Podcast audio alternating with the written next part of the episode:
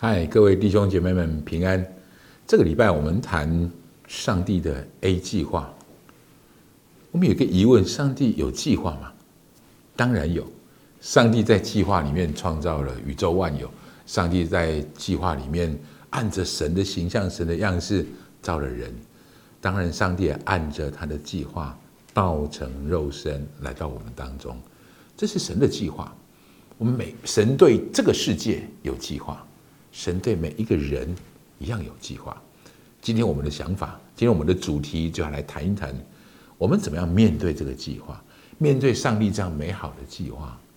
我能不能告诉各位一个很重要的重点？一个基督徒最重要的恩典，也许就是活在上帝的计划里。一个基督徒最重要的恩典，也许就是。一直活在上帝的计划里。有时候我们面对上帝的计划有很多的挑战。今天我们就来谈论这件事情：我们怎么面对这些挑战？我们在这些挑战当中，我们又如何得胜？所以我今天在主日里面，我要跟各位谈三个很三组很重要的神计划当中的人，他们如何面对他们的挑战。第一组是亚当跟夏娃。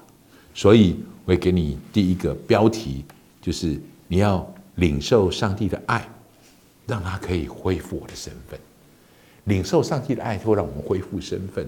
有时候，身份这件事情，会会因为我们犯了错，或是会因为我们自己觉得配得或不配得这件事情，所以造成了困扰跟这样的搅扰。所以在亚当跟夏娃他们第一次吃了判断善恶树的果子的时候，他们做了一件事情，他们躲起来了。他们这么说，圣经文上面这样说：他们二人就眼睛明亮了，才知道自己赤身露体，便拿无花果树的叶子为自己编成裙子。天起了凉风，耶和华在神在园中行走，那人和他妻子听见神的声音，就藏在园子里的树木中，躲避耶和华的面。我们一旦犯了错，我们很容易自己选择从上帝的计划中掉落下来。但是今天我要强调一件事情：亚当跟夏娃，即便他们犯了错，但是他仍在神的计划当中。当然，他需要付上代价，他们需要为了这些错，为了这样的罪付上代价。但是神为他们预备了。救赎，神为他们预备了解决的方方法，所以我要带着大家看，在呃创世纪的三章二十一节里面，他这么说，就是我们常常会漏掉的经文，但是耶和华如此说：耶和华神为亚当和他妻子用皮子做衣服给他们穿。亚当跟夏娃自己是用无花果树的叶子编的裙子来遮羞，但是上帝用一个野兽的皮子。为他们做了全套的皮衣。事实上，事实上，呃，怕那个无花果树的叶子，它遮不了什么，它是没有用的，它是无效的。因为在希伯来书里面，曾有个经文这样提到说：按着律法，凡物差不多都是用血洁净的，若不流血，罪就不得赦免。所以。无花果树不能真正遮掩他们的羞耻，不能真正遮掩他们的罪，记得吗？无花果树的叶子是植物，两三天它就枯萎了。神用一个皮子，用一个兽，又让了一只野兽，某只野兽为他们付上了代价，所以将他们的野兽皮穿在他们身上，以至于他们可以在，他们可以从这个罪当中被拉出来，罪不再影响他们。所以我的结论是。你不脱掉旧的，你就穿不上新的；你不脱掉你无花果树的叶子编的衣服、裙子，你就穿不上上帝为你预备的皮衣。各位，救恩是上帝预备的，但是我们要自己、自己愿意，而且在神面前赤露敞开的承认我们的过错，上帝的救赎就在我们的生命当中可以被彰显起来。所以我的结论这样说：亚当跟夏娃也许犯了错，但神的计划并没有改变。神对他们的计划依旧是要生养众多，遍满这地。所以他们需要，他们需要为此付上代价。但是因着爱，神也为他们预备了解决的方法。他们需要脱掉旧的，他们才能够穿上新的。他们继续可以在神的计划当中生养众多。所以弟兄姐妹们，也许你曾经也有过犯，也许你曾经也有罪，你为那些事情付了代价，但是羞愧感，也许让你丧失了那个地位，丧失他的身份，丧失了属于你的身份。我觉得今天神在呼召你，因着他的爱，你要恢复这样的身份。神在你身上的呼召并没有改变，因为神的选召是他是不后悔，不要让过去的过犯影响了你的计划，影响神在你生命当中的计划。勇敢的去面对这个计划，在神面前赤露敞开，真实的领受上帝这个美好的祝福。我第二个标题给的是你要知道上帝掌权的盼望，你才能够。真正刚强站立，知道上帝掌权的盼望和纯粹的盼望是不一样的。盼望是希望有好的事情会发生，但是知道上帝掌权的掌权的盼望，而且知道上帝掌权的结果一定是最好的，这是两种不同的盼望方式。我举个例子来说，也许亚当跟夏娃他们的盼望，他们的盼望是他们盼望无花果树的叶子可以常青。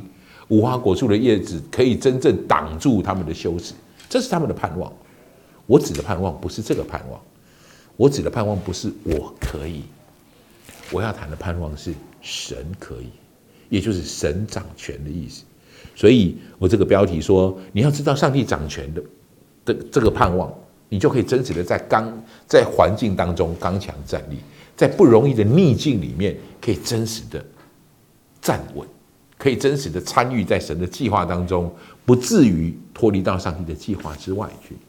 所以，也许你正在病痛当中，也许你正在一个很深的压迫里面，环境看起来不是，这不像是，不像你呃，上帝在你身上有这样美好的作为。我想让你知道，终究上帝会掌权，终究上帝掌权，这真是对我们最好的事物。所以你要对神充满信任，就像约瑟一样。约瑟一生的时间，几乎大半生的时间都在困苦流离，要不在监狱里面，要不然在主人的家里面当奴隶。但是约瑟始终没有放弃，约瑟始终知道神终究掌权在他的生命里。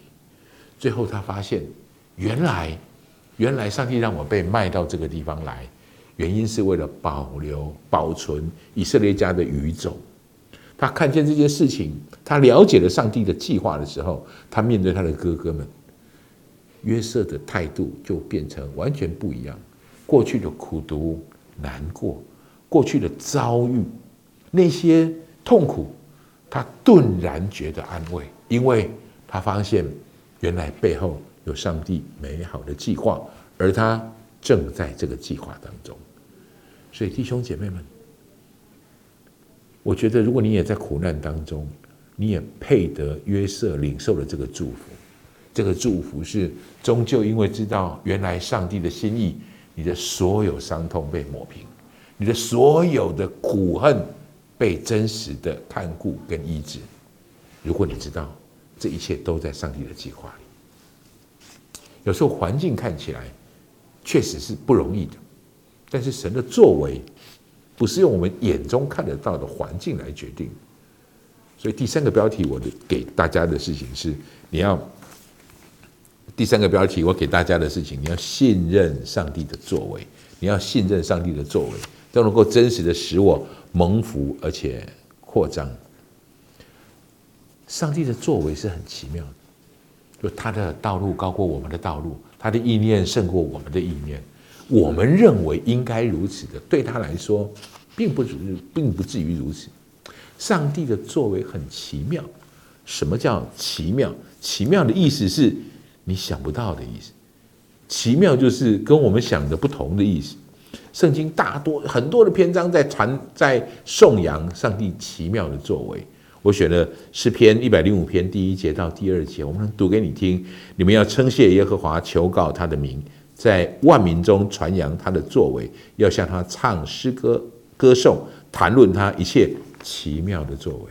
上帝是很奇妙的，他的作为跟我们的想象是不一样的。我们来看玛利亚的例子。玛利亚被神呼召说：“你要你要怀孕生子，而且天使答应他，圣灵要临在你身上，至高者的能力要应庇你，你所生的要称称称为圣者，你所生的圣者必称为神的儿子。”他被圣就是神那么清楚的去告诉他这件事情，你要生的小孩如此的重要，特非常的特别。但是想一想，玛利亚经历的环境，玛利亚要生产的时候，她被迫需要从拿撒勒千里迢迢，事实上有一百多公里的路来到伯利恒。一个大腹便便的孕妇走一百多公里的路来到伯利恒，各位，她的预产期就在那几天，所以以至于玛利亚来到伯利恒当天晚上就生产。对人来说，这不像是神至高的。呃，至高者的能力硬币他，对人来说看不出来他被硬币，因为他要经过那么多的苦难，而且最特别的事情是，他来到伯利恒之后，他甚至没有尾声的地方，因为客店没有地方了，他必须住在马厩里，所以以至于出生的耶稣要放在马槽里头。今天我要传递一个概念，神的想法跟人的看法常有很多不同的地方。谁比较重要？上帝把一个最伟大、尊贵的字弥赛亚基耶稣基督，偏偏让他生出生在最低贱的、贫穷的、肮脏的马厩里，放在马槽当中。圣经特别提到这件事情，天使宣告的时候说：“你如果看到一个婴儿包着布放在马槽里，那就是记号了。”各位，上帝多么奇妙！我要提醒大家一件事情是，有时候神的作为，我们没有办法测度，没有办法了解。但是你想想看，玛利亚在马槽当中生了，在马厩里面生了孩子，生了耶稣基督，但是他始终相信神的作为，神也一路去引导跟带领他。天上的天使的呃报佳音，一群天兵的敬拜赞美，都在那个。婴儿出生晚上，有一个极特别、极荣耀的样式，一边是天上的价值，一边是地上的记号。天上的价值如此荣耀，如此荣美，但是地上的价值是地上的记号是马槽，在马槽里。弟兄姐妹们，你生命当中也有马槽，也有那些看起来是不舒服的，那些经历是不好的。那些也许是肮脏的、污秽的、并不美丽的、贫穷的、卑贱的，让我告诉你，神就在马槽里显出他的荣耀来。让我再说一次，神在马槽里真实显出他的荣耀来，好不好？想一想，你生命当中那些神可以显出荣耀的地方，因为我们身上都带着一个极重要的祝福。这个祝福，在罗马书的八章第三十节，保罗为我们归纳的事情。你跟我都是被招来的人，为什么被招？我们来读这个经文：预先所定下的人，又招他们来；所招来的人，又称他们为义；所称为义的人，又叫他们得荣耀。这是上帝在你我身上美好的祝福。我们每一个人，我们都被计划起来。要得着荣耀，而且神的荣耀要在我们身上被显明出来。各位，不要让做过去的愧疚、愧疚感，让你失去了这样的祝福，跌到这样的计划之外。